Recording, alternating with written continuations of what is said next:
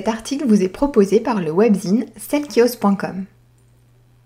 Sandra Volant, jeune quadra passionnée par la culture et l'événementiel, a inauguré en septembre 2020, aux côtés du grand critique Gilles Costaz, son propre événement, le Phoenix Festival, véritable acte de rébellion et de résistance à une culture en berne depuis plus d'une année maintenant.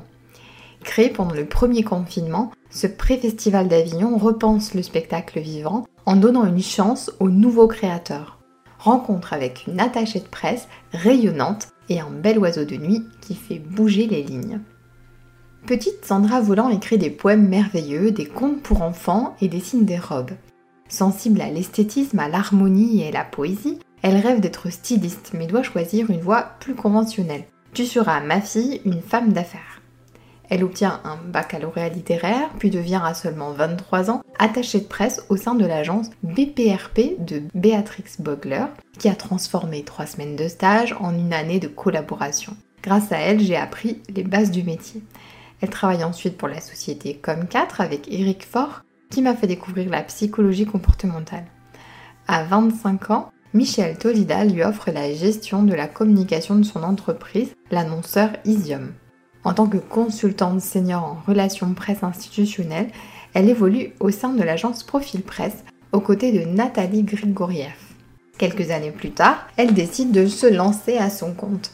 Après avoir injecté mes compétences artistiques dans l'institutionnel, je souhaitais mettre à profit mon expertise au service de l'artistique. Grâce à Grégoire Couette-Jourdain, les portes du théâtre s'ouvrent à elle. Elle défend sa pièce de profondiste d'Oscar Wilde, programmée au Lucernaire. Très créative, elle imagine des événements pour interagir avec les gens.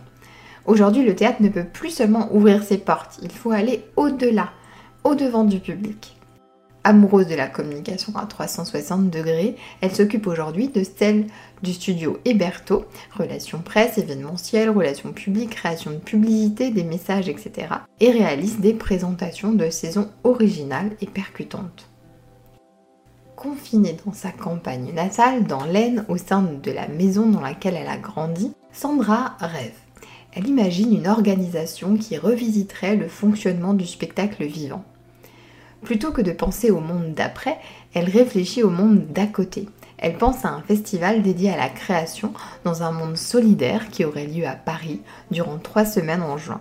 Voilà plus de dix ans qu'elle observe les compagnies investir dans la production et l'élaboration de nouvelles idées au Festival d'Avignon ou dans des salles parisiennes. Malheureusement, peu y voient un véritable retour sur investissement. Jean Villard a créé le Festival d'Avignon pour valoriser la création de jeunes spectacles. Désormais, ce n'est plus vraiment le cas. Le monde de la culture est de plus en plus difficile, les tournées sur Arifi, les pages culture aussi. Pourtant, animés par la passion, des artistes bien qu'essoufflés continuent d'innover. Dans un contexte sanitaire et économique sans précédent, ne pas se laisser aller, optimiser le pouvoir du moment présent et créer un monde meilleur.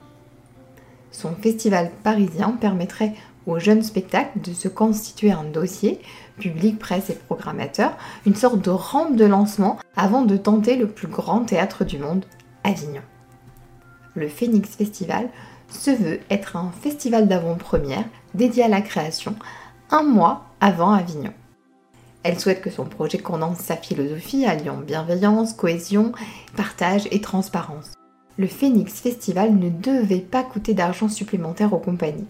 Elle convainc son réseau pour concevoir des partenariats durables et vertueux. La première édition du Phoenix Festival compte à ce jour six partenaires parisiens le Bouffon Théâtre, la Comédie Bastille, la Huchette, la Nouvelle Scène, le Studio Héberto, le Théâtre La Bruyère, 15 affiliations avec des théâtres avignonnais, et puis 110 candidatures étudiées et 18 spectacles sélectionnés. L'ambition du Phoenix Festival est de créer un réseau de partage entre les salles parisiennes et avignonnaises, entre les théâtres privés et publics, pour une meilleure circulation de la création. Le Phoenix, porteur d'espoir à la renaissance culturelle. Rebecca Simon réalise son logo, un phénix qui déploie ses ailes. Cet oiseau légendaire, doué d'une grande longévité, caractérisé par sa capacité à renaître après s'être consumé dans les flammes, symbolise les cycles de mort et de résurrection. Le parallèle avec la situation actuelle vécue par le monde du spectacle est une ode à l'espoir. Ce dessin est une déclaration de respect à la création dans le théâtre, la musique, la danse, le mime, le clown, la magie. Il synthétise la culture en représentant à la fois une note de musique et un mouvement de protection et de danse. La culture a connu les gilets jaunes, les grèves, la Covid-19. Sandra espère que le spectacle vivant pourra renaître après plus d'un an de fermeture. Nous attendons tout cela avec impatience, car plus que jamais, nous avons besoin de rapprochement, d'interaction sociale. Rendez-vous du 7 au 27 juin 2021 pour la première édition du Phoenix Festival. Une soirée de lancement est même prévue le premier soir à la nouvelle scène devant Notre-Dame de Paris. Plutôt symbolique. Celle qui ose vous remercie pour votre écoute. N'hésitez pas à liker ou à commenter notre podcast pour nous soutenir. Vous pouvez également vous abonner à notre newsletter. À très vite.